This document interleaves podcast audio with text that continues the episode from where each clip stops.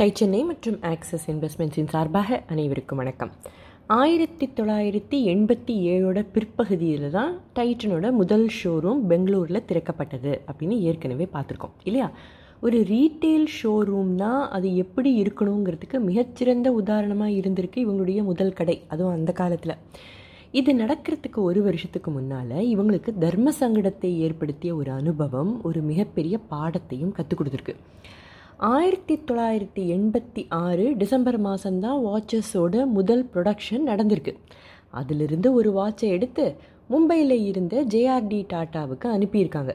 ஒரு பதினஞ்சு நாள் கழித்து டைட்டன் மேனேஜ்மெண்ட் டீம்லேருந்து ஒருத்தர் டாட்டாவை பார்க்க போயிருக்க. வாட்ச் எப்படி இருக்குன்னு கேட்டு அவர்கிட்டேருந்து ஃபீட்பேக் வாங்கணும்னு நினைக்கிறது நியாயமான ஆசை தானே டாட்டா கிட்ட போய் கேட்டதுக்கு அவர் என்ன சொன்னாரான்னு தெரியுமா?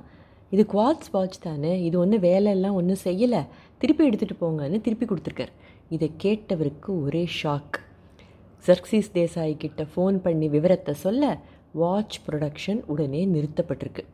எதனால் அந்த வாட்ச் வேலை செய்யலைன்னு கண்டுபிடிக்க ஆரம்பிச்சிருக்காங்க.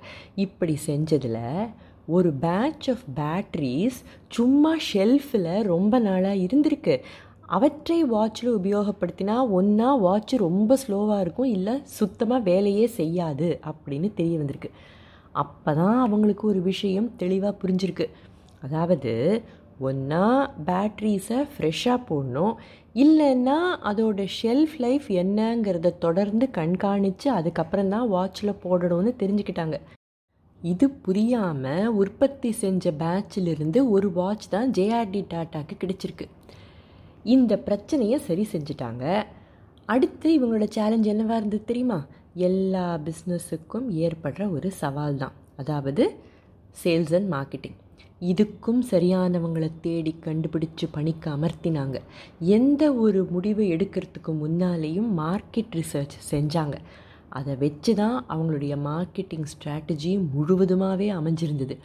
டாட்டா குழுமத்தோட மற்ற நிறுவனங்களில் இருந்த திறமையானவங்களை கண்டுபிடிச்சு டைட்டனில் பொறுப்பான பதவியில் அமர்த்தினாங்க. இந்தியாவில் எந்தெந்த ஊர்களில் பத்தாயிரத்துக்கும் மேற்பட்ட மக்கள் தொகை இருக்கோ அங்கெல்லாம் ஒரு டைட்டன் ஷோரூம் இருந்தே ஆகணுங்கிறது தான் இவங்களோட இலக்காக இருந்தது.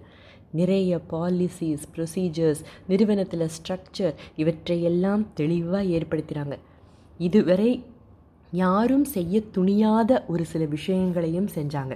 அப்படி என்ன தான் செஞ்சாங்க? அப்படின்னு அடுத்த பகுதியில் பார்க்கலாமா? பிஸ்னஸ் கதை கேட்க எங்களுடன் தொடர்ந்து இணைந்திருங்கள். அடுத்த பகுதியில் உங்களை சந்திக்கும் வரை டை சென்னை மற்றும் ஆக்சிஸ் இன்வெஸ்ட்மெண்ட்ஸின் சார்பாக அனைவருக்கும் வணக்கம்.